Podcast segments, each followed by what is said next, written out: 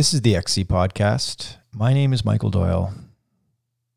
What the hell is this? Yeah, I know you're asking yourself that.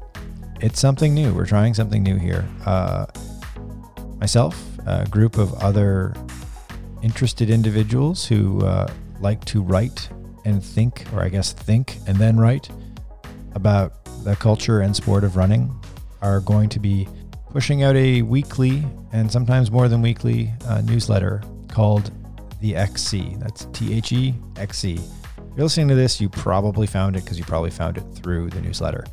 Someone maybe forwarded it to you. Thank you to that person who forwarded it to you. Be sure to subscribe if you've not subscribed already. It will show up in your inbox every week. We're going to build a schedule out. It will become something that you can anticipate, that you can look for on a regular basis. We're going to hit certain notes. It's going to be kind of specific, it's going to be very opinionated. You may not agree with everything that we write about, which I think is actually a really good thing and kind of a needed thing in the running world. Uh, a, a little bit more conversation, opinion, maybe the odd hot take. I think it's needed. I think it's time. So we're doing it. And if if you like what we've got to say, let us know. If you don't like what we've got to say, please let us know. Uh, if you disagree with it, disagree with it, and tell us about why you disagree with it. So you can actually just respond to the newsletter, which is really a really cool feature uh, of this newslettering service. So you can find it at thexc.substack.com. Substack is a newsletter platform. It's really focused on creating that platform for niche subject matter, which obviously this sort of fits that bill perfectly. So we thought we'd give uh, Substack a try. It's been great so far. We've got uh, one issue for real out, uh, a great feature story written by Alex Cyr, all about the latest unusual figure in the marathon running scene, Rory Linkletter, who is a Canadian living in the US, trains with NAZ Elite, uh, that Hoka project down in northern Arizona in Flagstaff. Rory's a fascinating kid, 23, went to BYU, which is a Mormon university, but he's not a Mormon, which is kind of unusual. We go into that. I don't know if many people knew he was not Mormon. I think everyone just assumed he was. So basically, it's a, a feature of kind of why Rory made the decisions he made. Uh, without spoiling it, it's essentially this kid is all in. So he had a great debut in Toronto this past weekend. Congratulations, Rory. Great run. I'm looking forward to seeing what you do next. I think he's going to do great things. This week's podcast, the first podcast, the inaugural show, is a conversation with Lyndsay Tessier. From Barcelona to Doha, it was just very much out of my element. I still I felt like an outsider looking in the entire time. She's 41 years old. She runs a 230 marathon. She only started running, I think it's eight years ago, she said in our conversation. I should know this because I've known Lyndsay a while. Uh, and she agreed to have this conversation pretty much right after Doha, right after the World Championships, where she came ninth overall, which is nuts amazing.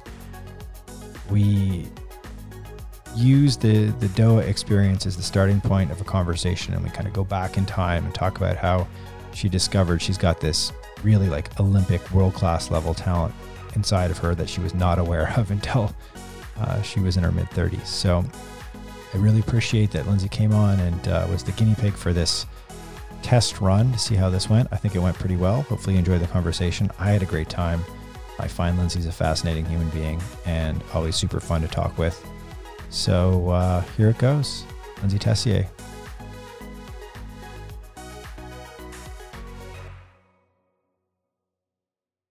I'm joined by Lyndsay Tessier, who is just back from Doha from the IAAF World Championships, where she ran the marathon at the World Championships. And uh, for those who aren't familiar with Lyndsay's resume, uh, she is, sorry, Lyndsay, you're 41 years old. you're uh, you've only been running since 2011. Uh, you currently hold the Canadian uh, Masters marathon record in 230.47, which you ran last year at the Berlin Marathon. And you finished ninth overall in the world in the World Championship Marathon. You've got a really weird career. And I guess when I say career, um, it's like a second career because you you work as a school teacher full time, right? Yes, that is my. I'm a professional teacher. right. So you this the whole running thing. Tell me a little bit about like how did you get into running? You were in your 30s. Um, it wasn't that long ago. Let's take us back. Let's go back to the beginning. What was your first? What's the, what was the first race? So I yeah I'm in my in my 30s and uh, a friend of mine from public school had told me that she was going to join the running room and run a marathon, a half marathon, run a half marathon in the fall. And um, I thought she and I used to run together in public school, so that sounded like a great idea.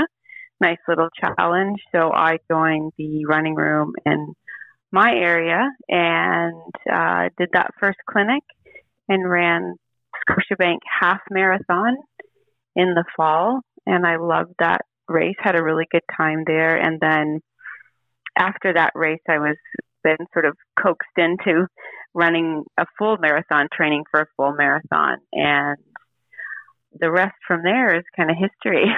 so, just out of curiosity, do you remember the the half marathon time, the original time? I think it was 134. Which is pretty good either... for a first half marathon. I didn't know any wiser. I do know that my time, uh, my goal time was 150 in the clinic. Whoa. And it was either one, I think I either ran 134 or 136 in that, in that first, uh, first marathon. Uh, but I didn't have any sort of idea of what the numbers meant or pacing or anything like that. Um, Did you wear a watch? I did. I did for that one. I had and I remember it did. I didn't turn it on, and I remember running with a. I, I didn't forgot to turn it on. I remember running with a guy, and I told him like I was chatting with him in the race, and I told him that I wanted I wanted to run 150, and he said, "Well," I, and he was French. He had a French accent, and I think he was annoyed with me. But he said, "Well, I think you're going to get under 150," and then basically stop talking and let's run. So yeah, no, my watch was not on for that race. oh, man. And, and, for those of you who are listening who are I don't know from not from Canada, um, the running room is like you're kind of like it's a very feel it's a national chain of store of running stores. It's very feel good. It's a lot of learn to run clinics. Uh, and yeah, so it's it seeing somebody start off at that point must have been pretty shocking to the the group. was, it, it did me. It, it it was good for me. I have no complaints. We started with um, the entry level into running room, so you run for ten minutes and walk for one. And I remember my first run was six k, which is a six k straight run, and then the second run I actually got into the wrong group, and we ran sixteen k. And I remember thinking, how how far are we running today? But we just I was looking forward to those one minute breaks, and it was great. Like just the community and. But yeah, we've come some way since then. and we'll get to that in a minute. But just, I guess one thing I should clarify is that you know you and I know each other. Like full disclosure, yeah. we're friends. We've once upon a time trained together, not so much anymore, but I can't keep up anymore. But oh, um, well, you know, uh, and um, I so I do know I I'm I've got some inside information. So like I know that before you got into running, you were like you used to hit the strip mall and uh and do like was it kickboxing? I did. Yeah, I was into kickboxing for several years. Um, really enjoyed that quite a bit. Actually, that's a, that's where some of the running started coming back to me because for a warm up, we would we skipped for a while. We would skip, and then when the weather got nicer, we would uh, run maybe just like a, a 2K sort of loop. And I was I would ask, you know, could can I do it again while the other girls were still coming around? So it was it's yeah, it's always something that's kind of been in there. The endurance has always or at least the drive for the endurance has always been there. But yes, I, I kickboxed for several years before this, before I started running. So the marathon, I imagine the the progression was like pretty incredible. Like from the first one, I don't. Do you know? Do you remember your first marathon time? Yeah, it was 309. 309, that was the Good Life Marathon. So that's the spring I- one here in Toronto. And then, Yeah. um, so it goes 309. And then do you know what the progression was after that to get to you to 230 seven, Uh, seven years later? Yeah, then I ran um, Hamilton Marathon. We were supposed to do New York, um, but then there there was the hurricane, so oh, we right. And it got that was canceled. right. I Yeah. was there too. Yeah. Right. Right. Yes, yes, yes, yes. Um, and then I, so we we hopped over to Hamilton. I ran Hamilton in two fifty four, but and I didn't appreciate at the time how um, significant a sub three was. Um, but I just like What do you had mean a you great didn't? time. How do you mean you didn't? You didn't know? You didn't appreciate it? Like you just weren't aware of this like massive barrier that all of these twenty and thirty something dudes obsess over all the time. I didn't. I didn't. I mean, I was in a. I was in kind of a bubble. By then, I had joined a group called Running Free, and um, I think a lot of them were still like a lot of us were still in the 305 to 320 range, and then I just.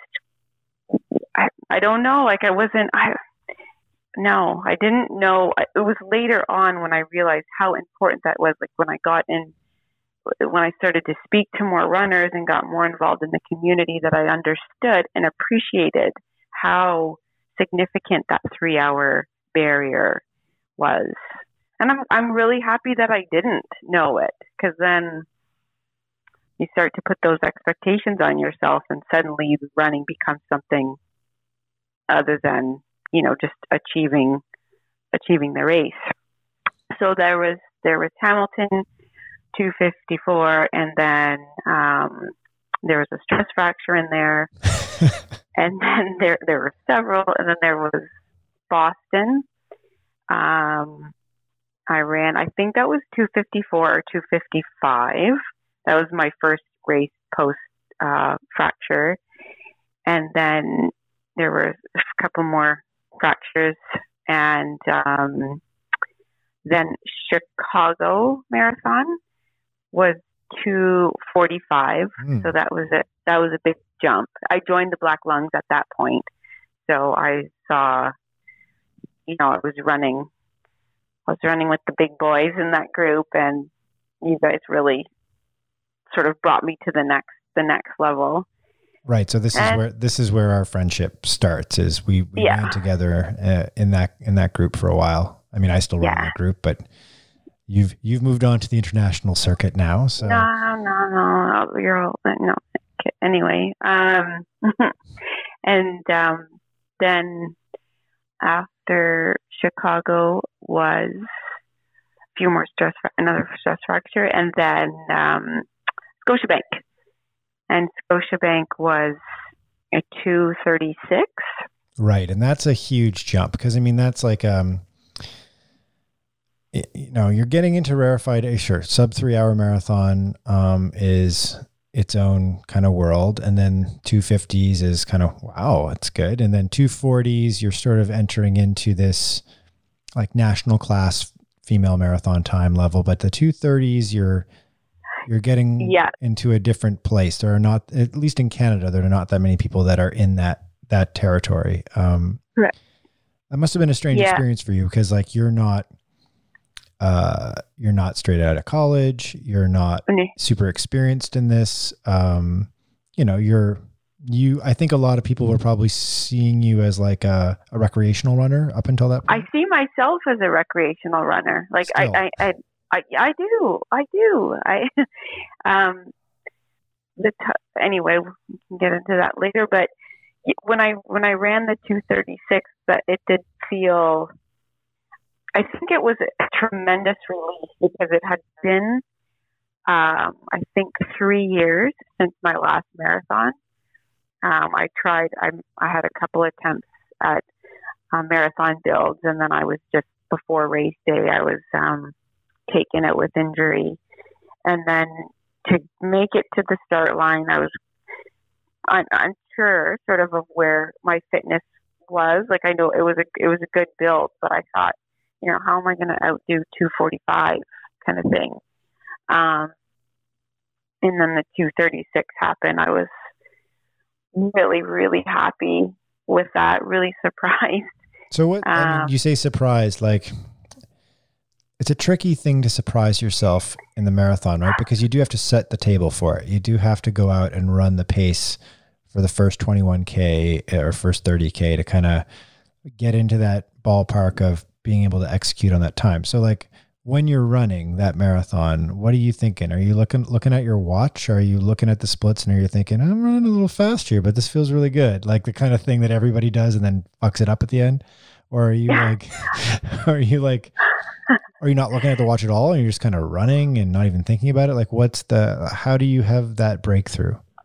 I just I like it really it sounds so sort of airy fairy, but I really do run by feel. I my my thoughts always are that I, I put the work in throughout the build. I, I'm a little more I'm careful with my paces. I definitely pay attention to mileage and the quality that I'm getting in through the build. Um, and then when I line up, like Steve Boyd has always said, he's my current coach, um, and was my coach for Scotia, Berlin, and then Doha. His he always says, you know, when it comes to my my plan on the race day, he said, have a good race or Berlin Marathon or like there's no race plan. So for Doha, he said it was his. He gave me like the um, my taper for that week, and then on on the Friday he goes, you know what? Like that's what he said. That's that's what he gave me. You know what? Like there was there's no race plan for um on the race day because I just I'm of the thought that the, the training is in my legs and I have eh, some intelligence as a runner and trust in him and myself that I'm going to um, I'm going to run a race that is within my within sort of my means. And I like you know I, I constantly check in with myself when I'm running. Like I know I know for Scotia I was running with Leslie Sexton and um, Tish Jones from the UK and I thought oh geez I shouldn't be up here with these with these women.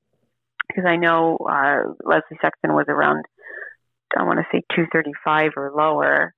But I just kept saying well I'm here with them and I'm feeling good and I don't feel that I'm overreaching. And so and then I also said to them during the race you're you probably have race plans and when you hit the halfway mark you're probably going to you know surge a bit. I'm not going with you. Like this is i told them that. Like i i have no i find my little sweet spot my pocket and i i stick i stick to it and so i'm con i'm comfortable when i start that i have chosen a pace that is of sort of appropriate for me and within my range and so, and I don't, I also don't like sticking too much to the watch because what if it's limiting in the sense that you, you might reach beyond what, what was, um, what you were hoping or expecting. For example, in Berlin, I was thinking 234 would be appropriate. I thought 234. And so we sort of sort of thought in my head, okay, I'm going to go through the half at a certain point. And then when I actually went through the half, I was feeling good. Um, I was about nine, 60 seconds to 90 seconds under what where I should have been. And if I had been a slave to my watch and looking at it, that might have really freaked me out. And I might have, you know, slowed down or thought I was too tired. But if, if I'm just going and constantly checking with myself, does this feel okay? Is this something you can sustain for another hour and a half or what have you? Then, then I just kind of roll that way in the marathon, except in Doha. Totally different story. And let's get there. Like, um, Yeah. Let's jump right in. Okay, so Doha, like, I'm fascinated by this experience. I'm fascinated by this race. For yeah. a lot of reasons. fascinating. Some, some, good, some I, I have some yeah. question marks. Um, you know, we, yeah. we don't have to dig too deeply into the politics and whatever of it. We can talk about it a little bit, but um, so for you, first things first, Canada, Team Canada, you get selected for the team, which is, I mean, for you probably pretty weird because you don't really see yourself as a world class elite uh, athlete. You're a school teacher at, at Toronto Public School, right? So yeah, I'm I'm a teacher first. Yeah, always. Yes, I still don't. I it's it weird is the best way to describe it. I would say. And you're and you're never been on a a, a, a national team before. You, no. you know, because some people have been like no. on a junior team when they were whatever. Yeah, no, no, no, no. Because you didn't run no. competitively. I didn't run in school. high school or university. No, no, no. And so you're on this team. Uh, team Canada does like a high altitude training thing in St. Moritz, Switzerland. You decide not to go to that, right? I yes, I opted out of that. Why did you opt out? Um, I opted out because I I have to take this all in manageable chunks, and I thought St. Moritz would be um, far outside of my comfort zone, and um, I know I, I have social media. I know I follow some runners. I know that they all go to St. Moritz, and um, I sort of glamorized that in my head, to be honest. And I thought I can't really see myself sharing the roads with Emma Coburn, or, or like I just I thought it would be distracting. I thought it would be intimidating. So you um, opted not to go to a free high altitude training camp in fucking Switzerland and run with some of your idols yeah. because you wanted to stay focused and yes. smash yeah. your race. Yeah, I really thought that it would uh, detract from from my goal, which was to, you know, have a successful build and, you know, stay as comfortable and routine for as long as I could, which was just staying at home and doing the same route that I do every damn day and and I have no complaints about that and I'm comfortable and I get I'm happy here and then I don't have to worry about you know, I'd love to go back to St. Moritz to travel on vacation, but I don't think it was I don't think I don't regret not going at all. I, I think this was the right decision for me to stay here. Basically, I'm a chicken shit, and and I I know I know I know myself well enough to know that I would be most effective um, and get the most out of myself here. So, and just uh, and again, a little bit of like inside information. I know you're a creature of extreme habit. Like you've got like a crazy structure. Right now, we're talking right now, and it's like it's nine oh one. I told you we'd be done by nine p.m. because you like to go to bed. But you get up at like super early in the morning. You run the yeah. and you run the same. You run the same route like every day, right? Every day, yeah. All summer, I ran the same route. Uh, with on occasion, I, I'd go to Kingston to train with uh, Boyd and some of the girls out there, but for the most part, yeah, I like to I like to stick here. Did you get bored of the it. same running route over and over again? I do not because um, I go places in my mind. Like so, it's I can run in some really beautiful places and not see a thing. I probably couldn't tell you what the Scotiabank Marathon course is, or you know Berlin, just because I'm just kind of focused on the running. I'm not not so much looking around, just in a good place in my head, make sure I get in a good headspace there. And other than that, it's just one foot in front of the other. And then if you, if I take out, sorry to interrupt. No, like no, keep the, going. The other distractions, um, you know, then I can again focus on my body, my breathing, my mind. Like I can, I'm into the my run, and I'm in like paying close attention to everything that I'm feeling and doing versus being distracted by anything else. And I'm not making it like a, it's not a I'm not making a judgment statement on anything else anybody else, but that's just how I how I prefer to run and train. Do you still listen to that iPod? I know you've had an I do. iPod for. I do. Tell, I do. Tell the us. same a- one. Tell us a little bit about the iPod. I'm sorry, I'm bringing this up. No, Doyle, so because you know. There's some wham on it. Like my Oh, sister man. made this playlist for me, and um, I just I have it on. It's kind of background noise. Um, I listen to it every run. I I notice when if though if I'm going to do a workout, like a long marathon pace workout, anywhere from 60 to 90 minutes, I prefer not to have. The, I won't run with music, or you know if I've got like a tempo, like 30 minute tempo, I just I again I don't want any. Then it then it sounds like noise. Right. So I prefer not to use music for that. What's the weirdest song on the playlist that you're just like, oh fuck, I wish this was not on the playlist? There's some like um oh it's like a, a heavy metal rock song that sh- my sister put on there and I I don't I skip it whenever it comes on I skip it but I could tell it like I don't know the name of it to be honest with you but it's there and I skip it. I'd like to point out that you've kept the same playlist on this pod, on this iPod. First of all, it's a it's a fucking it's an iPod. You're using an iPod, which is awesome, and and that you've not changed the playlist. And how old is it? oh gosh. Four or five years, four years probably. I listen to it every day. Yeah, yeah. And what happens? What happens? Oh my gosh, I'm sounding like No, no. I, well, it's, this is what you do. Well, hey, Um, yeah, I'm gonna own it. Yeah, yeah, exactly. No, I think it's great. I think it's totally fascinating and, and kind of neat. Now, what happens? What if you thought about what happens when the when the pod when the iPod dies? Yes, actually, Smith er, Kelly has, has asked me this very same thing. She said, "Start writing the My wi- my wife my wife has asked Yeah. this question for those Yeah. who do not know me. Yeah, So I've started to like I, I wrote the song. I have the songs written down, and I have another iPod that is off of Kijiji. you have So purchased you have purchased the backup.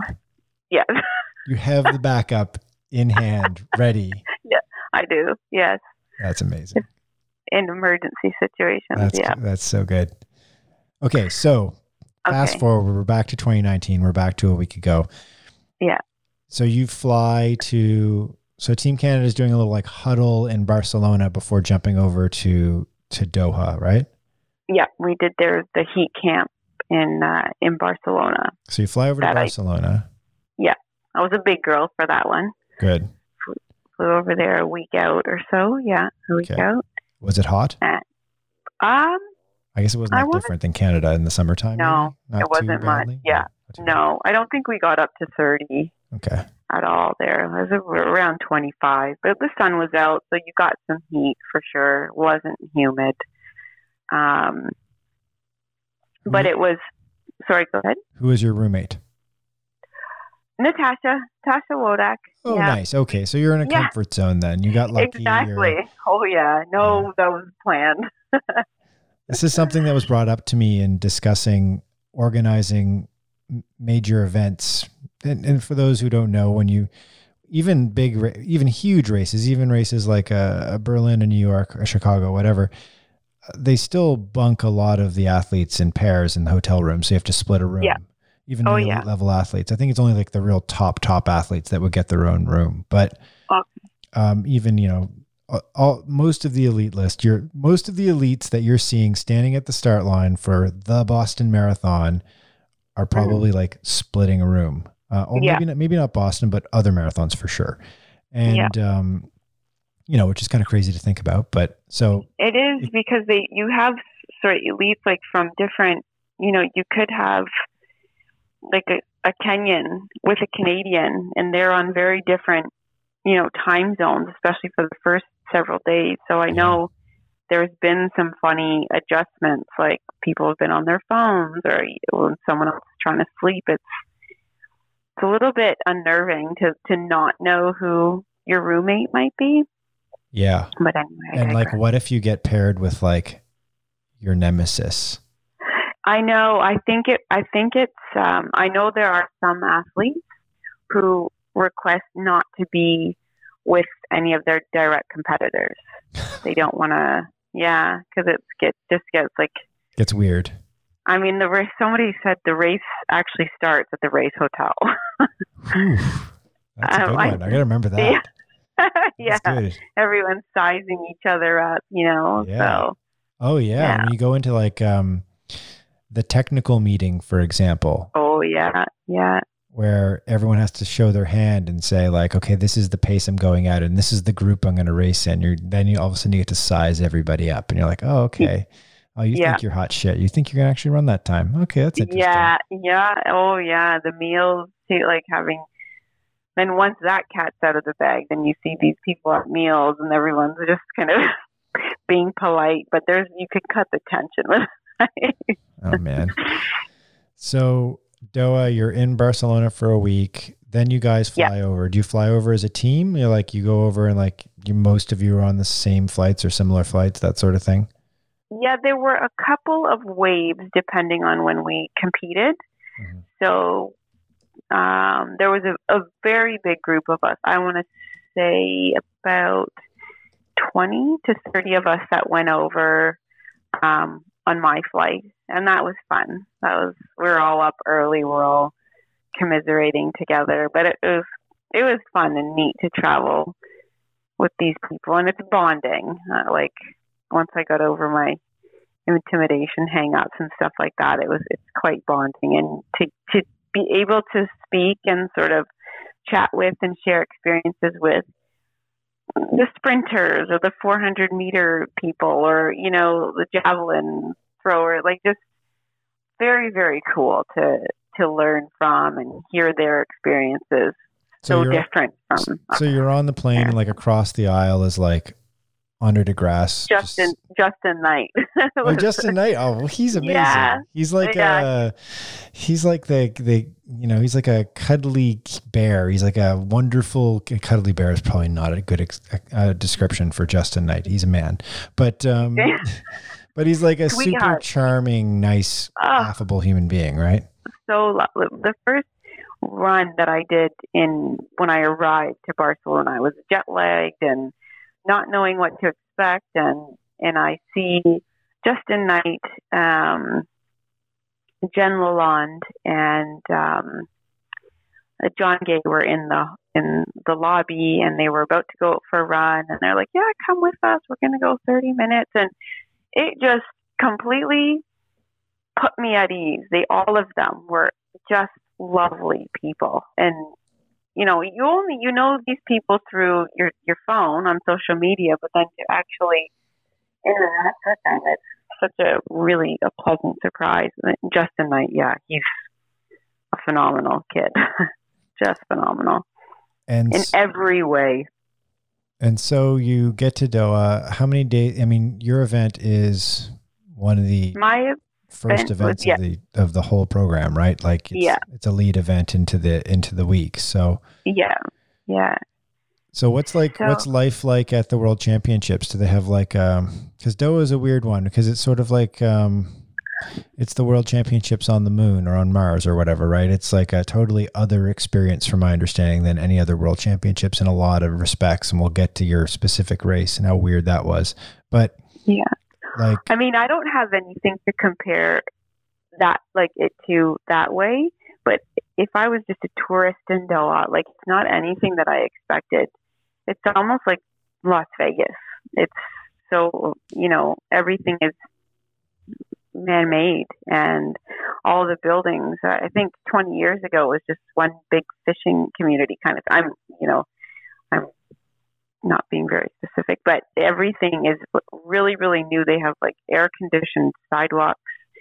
Um, it's just, it was a lot.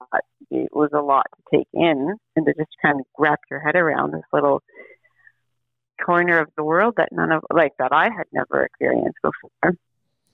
And, then, of course, were they like were they interest was there like interest in the world championships? Was there like a lot of buzz around it? Like did you get did you talk to anybody? Was it is it a friendly city? Are there people to like because it seems like a pretty like the description is like it sort of sounds like a shopping mall. Yes, yeah, that's a good way. And there is like this huge shopping mall in it with I I didn't. To be honest with you, Doyle, I didn't go. We weren't advised to go to be outside too often because it was so hot, and unless it was just for sort of a shakeout run or something of the like. So I didn't. I didn't interact with many of the locals. I did go to the market after the marathon, and yeah, I you, I felt safe. Like there was a feeling of safety, and they they kind of the locals there were just they were nice, but like you know, kind of looking at you, and I think they were they're getting used to having Westerners there, and because the FIFA, the World Cup is going to be there in 2020, I believe. Right. Um, but there is, we were we were told to wear long pants everywhere and to keep our shoulders covered and that there could be some if if we were running in shorts that there could be some reaction but just to ignore it kind of thing like don't Oh yeah, right. Of course. yeah yeah so i didn't experience any of that though and Right. like i mind you i wasn't running much there but things were fine i think it was i think everyone was erring on the side of caution just because it was such an unknown and fair enough and maybe we were building it up too much but it was it was fine So yeah but i sorry, go on. so no go ahead go ahead No, I was just going to get into the this crazy marathon and like Mhm. first things first before the marathon, which was run on, I guess Friday, Saturday morning, midnight your Yeah. time when you were there, uh, five Yeah. p.m. Eastern time. Yeah. And did you run on the course? The course is, was a weird course. It was just basically like running on a, uh, a, a it's called a corniche, which was like Yeah. a, like a boardwalk, like a paved boardwalk that runs along the water the, out and back. the water right? yeah yeah yeah we just it was sort of like a it was a 7k basically oval that we ran um six times yeah along the corniche so we we had uh the water to our right on the way out and to our left on the way back Okay, so you walk out. Okay, so the, first of all, I mean, you've like this is a totally alien experience for you. You've never been in a world championship oh before. in every way imaginable so you like, how do you get to the start of the race? Like, what's the what is that like? You they, they put you in little buses. They take you from the Yeah. race hotel or wherever you're staying at, and then they bring Yeah. you out like a whole group of athletes. Yeah, they dump was, you out there, and you're like gonna run a seven k loop. Yeah. So they they had there was there's buses running in and out of the hotel. I mean, almost constantly, like on every I don't I'm ten minutes, twenty minutes. I'm not sure because people are going to the track, the Khalifa Stadium, either to to train or to race, or they're going to the warm up track, or so there were buses constantly. And so we decided to take the so this is uh, Trent, Melanie, uh, um, Sasha, myself, Jerry, just the team. Like there were, so there's Trent, Jerry, So Trent Stellingwerff, who's the um, like the exercise physiologist, the main science guy for Athletics Canada. Then you've got Sasha Gollish and Mel Myrand, who are your teammates, who are also running the marathon, right? yeah, I'm I'm acting like people know this. Yes, sorry, Well, I thank mean, you. know, the, you never know. and then yes, Mary Lou, um, and who is a physio. She was out on course. Jerry was distance coach and um, former Olympic race walker, and Carolyn was sort of she, she was the media, and she was also helping with our bottles on course. So we, um, myself, Trent, and Jerry, and, and the girls went out. We took, I, I think, the 10 o'clock bus, if I remember correctly, um, over to the start line, or sorry, like our, our, the warm up area. We didn't warm up. That was, it would have been redundant. You just I stood mean, I- there. yeah, yeah, accomplished. Um, and we were when we got there, each each country had their own little. I want to say like um, oh, little booth area that was draped. So that was kind of neat. We had our privacy, and we could get in there. And in there, myself, Mel, and uh, Sasha, we put on the ice vests, the cooling vests. So um, keep the core temperature uh, as low for as long as possible. And then we were called to the call room, and in the call room, we have our we have to put our, the chips on our shoes. Things are starting to get a little more real at this point. Right. Um, and you can in this call room, it it was it just the athletes. Um, our coaches weren't really in there, and it, there was it was quite tense. Like all of the women, we were nervous about not just the marathon, like not running a marathon, but just legitimately nervous about the conditions and what the heat would do to our bodies if we tried to press too hard or you know like we were just it, we were worried. Um, did you talk you to could, did you talk to anybody else about it? Were you chatting with other people about it or? Yeah i was talking to um, charlotte purdue a little bit about it which is one of the highlights of my entire trip because i'm just a complete fangirl of hers um, and then i was speaking to the the American, the Roberta Groner. Yeah. And um, as we were lining up, we had to once we got our chips on our shoes, we had to line up and then we had to run out over a mat to make sure that the chips were activated. I guess so. At this point, everybody like we're sharing ice with each other. People have ice, and we're just shoving it down our our vests, our singlets, and we're just putting it everywhere that it will fit. um, and by the time we get like we run out to the start line, we do just a couple of strides, like the ice is gone. Um, but then, yeah, so we get out there, and it's just it's wild because it's it's dark. I had no, I had lost complete concept of time.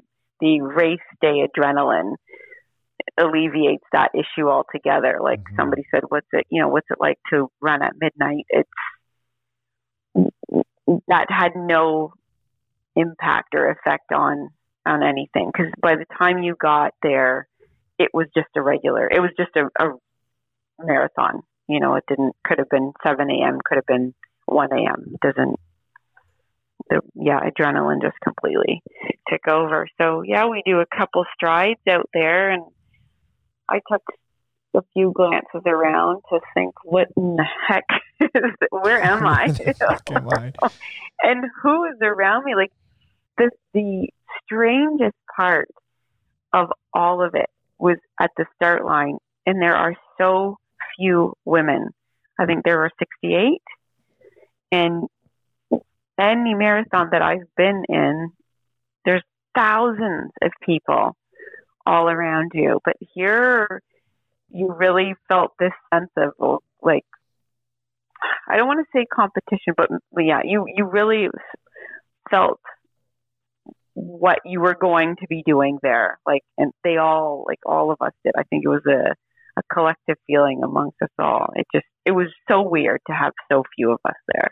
Right, and like there was no there's no real there's no there are no spectators really. Like there, you know, there weren't meant like not like any any other marathon. But there were, God love them. There were some, there were spectators on the course. Um, I guess maybe locals, and then um, I personally had two friends from home come out. Get out, really? wow. Yeah, yeah. My two, two, yeah, really big trip, and so that actually four friends came because some of their friends came, but and then um, Alan was out there as well with Lynn Kanuka.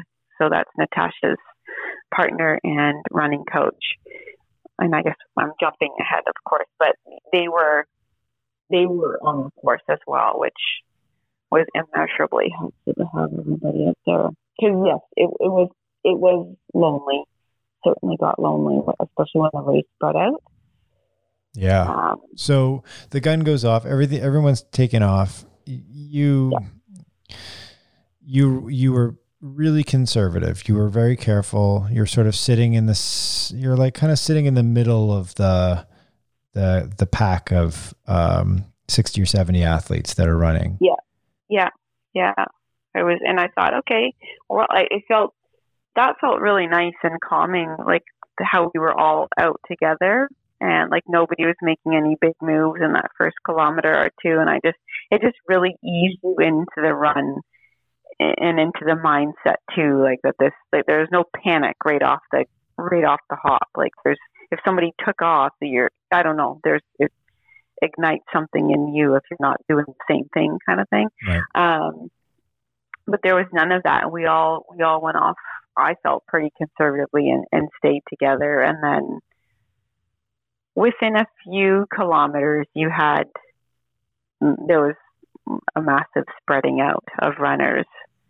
And i thought that you know that's fine. They can let them go. I knew i knew from steve. I needed i needed from steve to for him to tell me in this, this in this situation what my limit was my pace limit.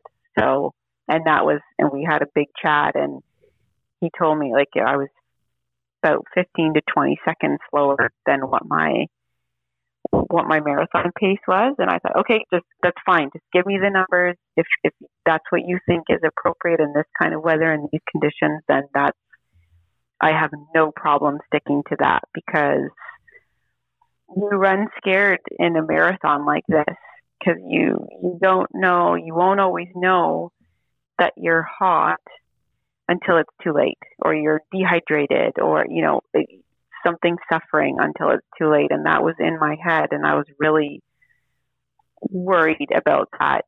And as I'm running I would see women who I've who I know and who you know I know what their marathon times are and I'm seeing them collapsed on the ground.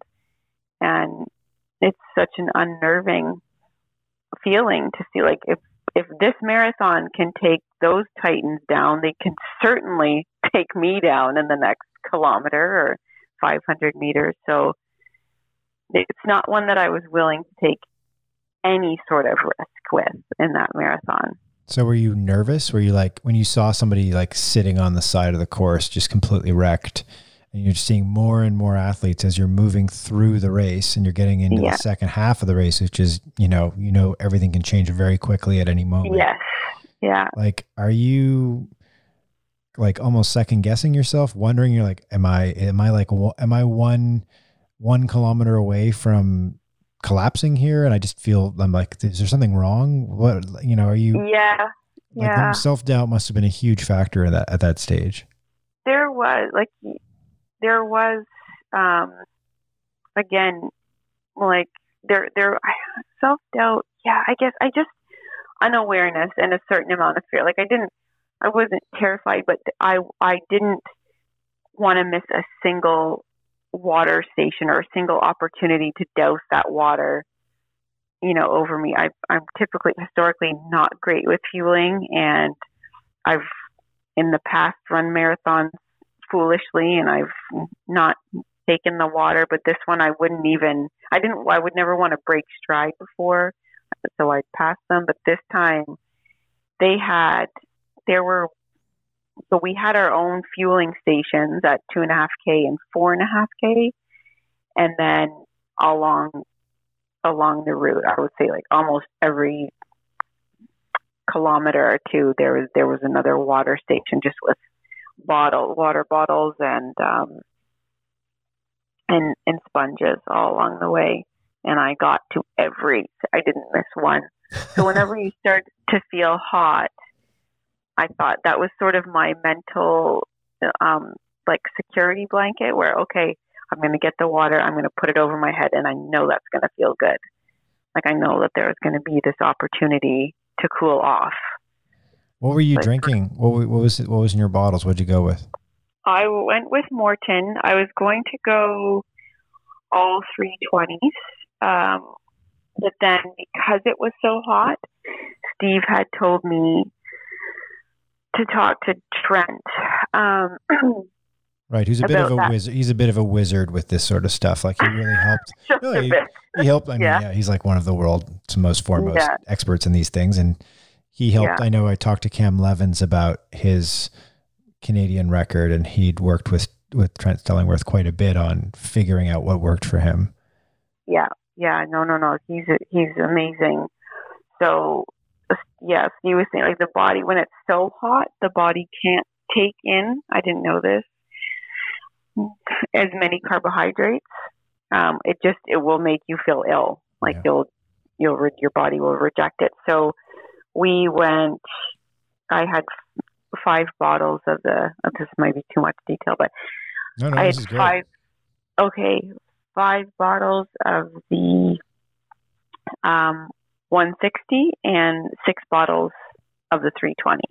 Hold on, Whereas here. I'm, I'm doing the math on this here. Like a bottle is 500 milliliters for each pouch, right? That's what. they yes, tell you to but do? but we like yeah, sorry, but then I separated until about I each bottle probably has about 150 mil. right. Okay, I so in put I, I one one 500 mil between three bottles. Okay. Oh God, my math. so you like your this is a very quick rough math but you consumed like at least a liter and a half of fluid on the course yeah, that was yeah. that's a lot exactly. it's a good amount Yeah, yeah, and I actually there there was a couple. I missed two of my two of my fueling bottles, like of two of my nutrition.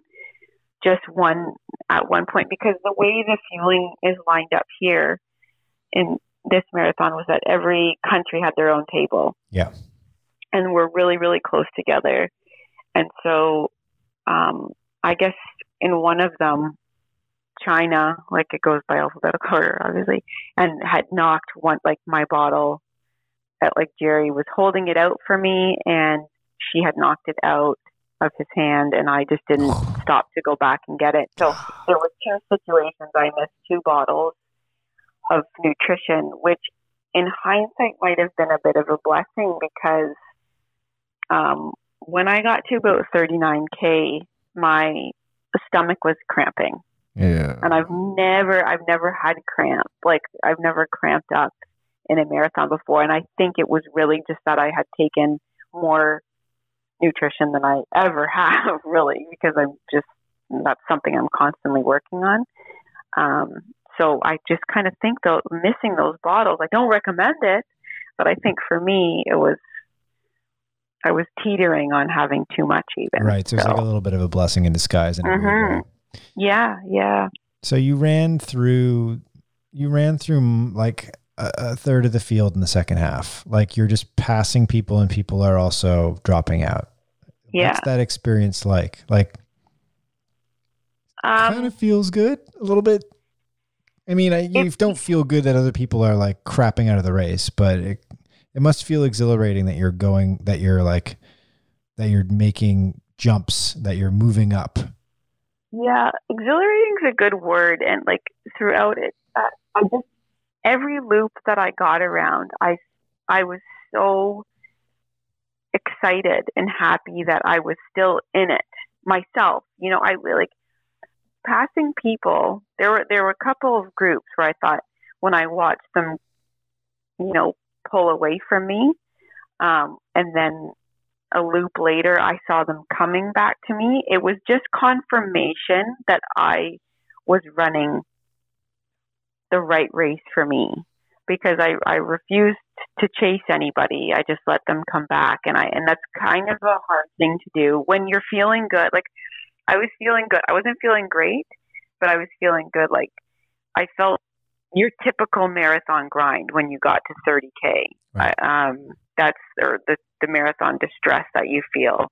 Um, so that I was expecting, but yeah, when I when I would catch up again to these groups who had left me several kilometers before, yeah, it was just it was a good. Good. I was happy about again that I was running intelligently. Like I just the one thing that I didn't want to do in this race was um, embarrass myself, Huh. which would be to uh, or like especially because I had the Canada vest on. Like I I didn't want to go out knowing that the conditions were severe, um, severe for for me, and um, I didn't want to.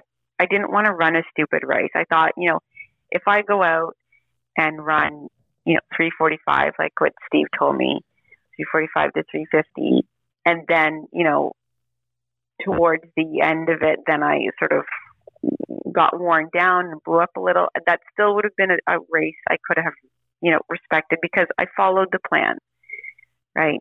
And I didn't, I didn't feed into anything any of the other um, temptations along the way, or if you know 345 to 350 per kilometer meant that I ended up in 50 sec. I stayed in 50 second position.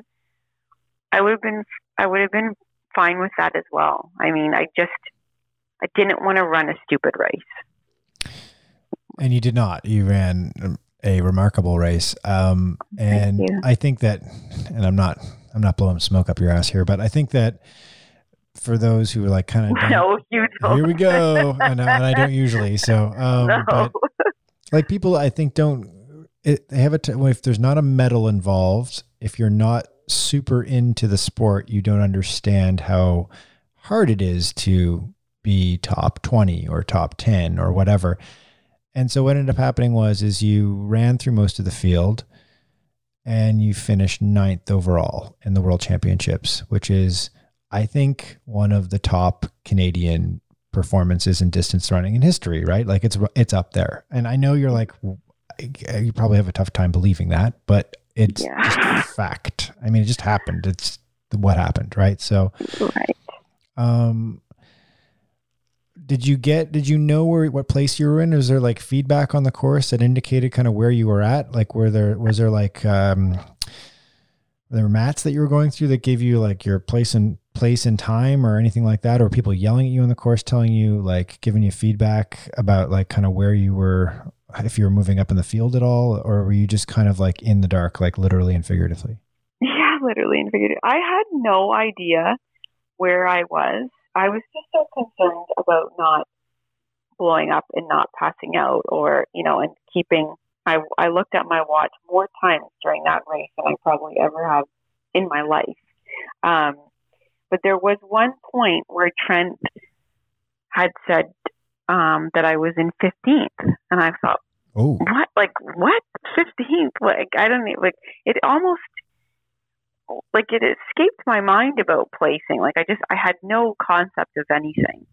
And he said 15th and I thought, "Oh, I'm kind of in this. Like I'm kind of wow, like that brought that sort of freshened up my legs and my mind just a little bit. And then I sort of refocused. I readjusted the lens through which I was looking through the race, which was, you know, finish respective respectively and, and, and intelligently to hey what do you like can you press a little bit right now? Can you like there's a little bit of life was brought back into me again. And i thought wow i just need to like i knew sort of top 10 is special um, and then i started counting then i started counting the women i would pass because at that point i wasn't keeping keeping tabs at all. And then at one point, I, I passed my my friends from Canada, and I said to them, "I think I'm in 12th." And they were counting, and they said, "Yeah, you're 12th." And I was like, "Holy cow!" And then at that point, I like women might have been dropping out well ahead of me because from 12 then I don't, then I sort of lost count of where I was, or maybe the marathon started to take its toll on me, and I started to need to focus on just putting one foot in front of the other and slow down there, Charlie. Don't get excited. So, um, and then I think, I think it was Jerry who said I was ninth or tenth. I, things get a little things get a little foggy at that point. like so, then I'm just like the last. Sorry, go ahead. No, no, go on. Yeah, the, the last the last loop. It was. you're kind of hanging on to in the last loop. I remember I passed Trent, and he said to me on the, for the last loop, "Okay, last one, and if you've got anything left now, it's like." The deal was with everybody is I run this 345 to 350 pace, and if I'm feeling groovy in the last 10k or so, then I can then I can take it down a bit, or I can play with those paces a bit. But then when I got to the last loop and Trent told me it was last loop and I can now's the time if I have anything. I remember thinking, no, like I wasn't, I wasn't. No, no, Trent, no. not today. no, I'm not unleashing anything not right now. I'm unleashing no. not falling. yeah, hope to make it through. No, I still, I still felt good, relatively speaking. Like I, I was running a straight line. Um, because I was I was warned if we were we were zigzagging and we weren't aware of it. As soon as you're touched by somebody, uh, one of your coaches, you're automatically DQ'd. And oh wow, okay, right. Yeah, my coach said, you know, if if anybody if they want to take you off the course, don't question it. Like they see things before you do. So right. oh, so much hype going into it. Um, and so yeah, so he told me in, in the last loop, like if I had anything, and I just I just didn't. I just wanted to hang on and sort of stay where I was. Like I didn't know my exact position, but I knew the girl in front of me was too far ahead to catch, and I didn't hear anyone immediately behind me. So I just kind of. Did you look over your shoulder? I, I'm sure I must have. I'm sure. Oh, what what you can see is at the turnaround. Right. That's how I know. I can see who's coming. So at the turnaround, I think there's about two, two or three k left or so, and so I could see. Okay, I've got to. I just got to keep my shit together for another couple kilometers and not let that girl, not let that girl make gains on me. So. And did you that, did it creep into your mind at all that a top ten finish at a world championship race or a marathon major equals Lyndsay Tessier is going to the Olympics? Just, well, it doesn't. It still doesn't mean okay, like I know, still, I know it, but yeah, it, but it means, but it means, it, it means that you are you have the dance card. You have the, um, you have a, a a tentative RSVP with the Olympics next year. You just have to like you have to do, jump through a few more hoops, but you you're you're way closer than you were before the race. Like you, there was no guarantee at all. In fact, it was like anything outside of the top 10 was a real question mark, right? Oh, yeah. Oh my gosh. Yes. So did, that, did, did, you think about that while you were running? No, no, I didn't. Like, I thought it wasn't until I actually crossed the finish line and I was greeted by Sasha Gollish and she told me that I like she confirmed I was ninth and that that was Olympic standard. And I just that was just a little too much for my my brain to comprehend at the time. I was too busy being excited about. They lit off fireworks at the end, and everyone was like, "How are you smiling at the end of the race?" Well, there were fireworks there. I've never had fireworks before, wow. so I know I'm usually amused. um, and it's all of that, it's almost like I'm I'm sort of rejecting any of that information at this point because everything that has happened to this point has still been a lot for me to take in personally. Maybe I'm being a baby about it or like but it just it's just this complete lack of experience and and exposure to anything like this that it's it, I'm still when I say I'm still digesting and processing it all, I really am. I really truly am. That's not lip service. It's I'm so excited. Like I've been out for a couple of runs. I I noticed since you know since I've been back, I've been running, and that's kind of when I have not sat down, but when I've thought about, I've replayed the race in my mind when I'm running, or you know, started to think about the other implications of coming top 10, but much past those little 30, 40 minute runs. I don't. It's it's now sort of back to work and got to see also what happens in Scotiabank. Like I just I think there are so many friggin' fast women right now that nothing is guaranteed or like nothing anything's possible. So i haven't i won't really open my mind too much to that until i see how other things play out as well. So pretty quick turnaround. You finished your race. What did you do for celebration? What does one do for celebration in doha? I guess you can't go out and get a uh, a glass of red wine very easily. No no you cannot. Um, I have since I've been home, but um, so, so we have to go through the mix zone, which is new new to me, uh, where you're I was we're interviewed, I guess, through these like this mix zone. I, and so we did. I did a couple of interviews right off the finish line, and then there's doping control. So right. that's the very very unpleasant part of.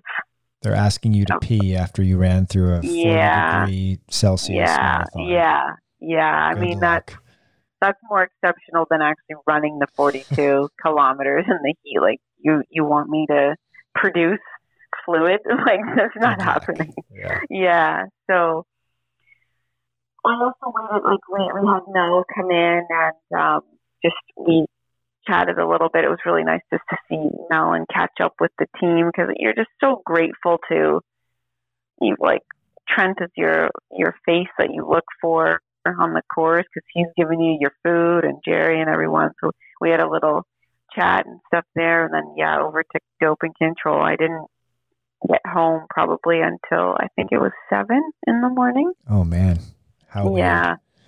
yeah. We saw the sun saw the sun come up, which was actually quite beautiful. But it was, yeah, it really puts you out of sorts. So celebrating, I tried to sleep a little bit, but there's there's quite a there's quite a high just in your own mind about what the hell that just happened, and um, there wasn't, to be honest, there wasn't too much celebrating. Celebrating was just taking a shower and like talking to the other athletes who who are competing or like and just catching up and not having that um the marathon on your shoulder anymore. Like i found my conversations with people were a lot more i was a lot more tuned in when i didn't have to when i wasn't when the backdrop wasn't always worrying about this marathon. That was just kind of a pleasure to do. I didn't have the marathon looming over my head. I i got uh, my hands on a interesting set of statistics that I believe were compiled by Trent Stellingwerff um, after the race. Um, that were basically, I'm not sure if you've seen this, but he took every athlete in the field, uh, mm-hmm. took their PB, and then mm-hmm. took their time from the Doha race mm-hmm. and then mm-hmm. did a percentage of their PB, what the time was from Doha. So would, obviously right. everyone was over 100% pretty much. I mean, no, absolutely yeah. everyone was. Uh, and interestingly enough, uh, you were third overall in terms of like performance, the spread between the perfor- your your PB and your performance in Doha, which is what? pretty amazing. Yeah. So like, you- number two, like the the top overall performer in terms of like the smallest percentage between their PB and their finishing time in Doha was um, the the silver medalist Rose Chelimo, and she okay. was one hundred and six point six one percent of her PB, and then okay. Roberta Groner uh, yeah. was also 106, 106, 106, 65. And then then you're sitting there then you're number three, 107.47. No way. Yeah. Yeah. So you're like, you had the third, one could describe it as the third most intelligent run at the World Championships. No way. Yeah. I, I haven't seen that. Oh, wow. I'll forward it to you. Oh, it's pretty nuts. Yeah. That's pretty cool. cool. Yeah. Thanks. Yeah. Yeah. So there you go. there you go. You ran, you said you wanted to run a smart race and not embarrass I did, yourself. I did. You, yeah, I did Yeah. Ran the third smartest race of anyone in, in the World Championships. So wow. Wow. Yeah. Cool. So I gotta, I guess you, from here, you just kind of, uh, you, I guess you don't know what to do next. You, there could be a race in Tokyo awaiting you next summer, but you got to figure out what you're going to do in between then. yeah, I- it gets a little, a little mucky right now. Like I know I'll probably do some 10Ks or half just to keep the fitness sharp. But, um, you know, do I have to do another spring marathon? I don't, I don't think we're going to, um, to try to sort of qualify, re-qualify. I don't know. I know. Um, You'd prefer not because you're not a spring marathon not. person. You don't typically like doing a spring marathon. No, I don't. I don't. Um, because I can't go anywhere. I can't travel because of work. Right. And um, the whole job so- thing you have. Right. yeah, yeah. Um, so I, yeah, I, mm, it's not ideal. I can't imagine getting the quality runs in the training in that I do in the summer, just for the you know temperatures alone and the terrain alone. Like winter running's hard, so hard on the body. I find, and it really um, compromises the quality of running that you can actually do. I mean, you can get through it, but it's just not the same as summer for me, anyway. Um, so then it comes, it becomes if I'm, you know, if Olympics, I can't say these words. like if Got to get used to it. Tokyo, if Tokyo is something that is going to be on the table, I think the team is not named until June third. Yeah, which is so tough for a marathon runner because, like, I mean, I get it because all you have to wait until in Canada it would be Ottawa is at the very end of May. It's the last weekend in May, and that's a it's a big race, and a lot of top level Canadians run it. So it's sort of Yeah. the last chance for romance, right? It's like Right. Yeah. last kick at the can. Yeah. And then after that, dust settles on that, and then it's okay, time to pick the team. Yeah, but then if I'm to approach this, um, that I would be going to Tokyo, then I would need to start a build in May, and then I have to sort of make arrangements, or like to start the build May, June, July. Yeah, I have to make sort of arrangements with school You start calling in sick every day. yeah. I have this sniffles that last several months. Um, just just because if it would be, you know, all other marathons I can justify working through like other races I can I can work and juggle both. But if if, if it were to be something like something like the Olympics, then I would yeah, I would need to not I would have to give it absolutely everything I have, which cannot be sort of divided with, like with school, between school, just the hours alone and then the potential for illness with the children Right. is really, really high. Because you're dealing with like what, like seven year olds? eight year olds, yeah, Yeah. yeah, really huggy children. Right. Like little petri dishes hugging you oh, every Oh, morning. yeah, exactly, exactly. So I love them, but I don't. My marathon training doesn't love them. So I would have to. I don't know. I don't. I haven't. That's another thing that I haven't wrapped my head around just yet. Right. So when you walked into you, because your first day back at school was Today. today. Yeah. So we're talking on a Monday. So you walk Yeah. back into school and you like chat with the high school, with the, sorry, not high school, the, the elementary school principal, your boss, Yes. and you're like, or your administrator, and you're like, so the Olympics are next year.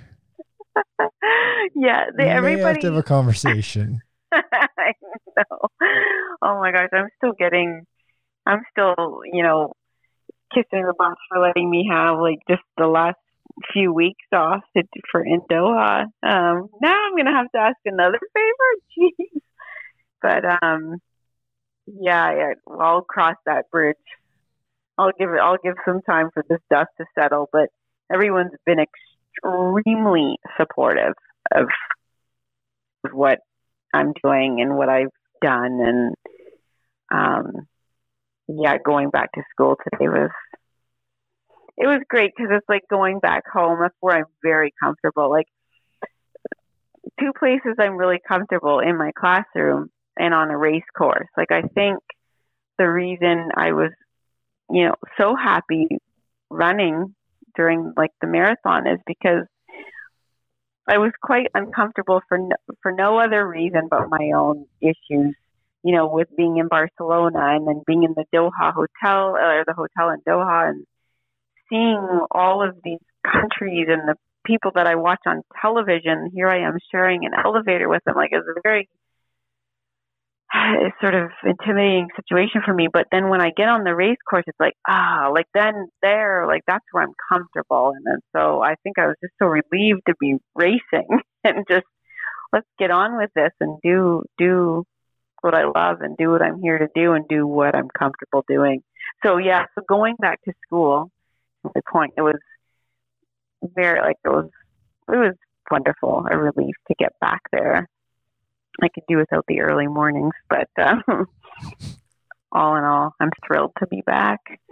For sure, back to regular life. do you know? Just in closing here, do you know what the uh, temperature was and when you were running? It said feels like 44. Oh. I actually the day of I didn't check the weather, and I didn't want to know the weather what it was because yeah, why bother?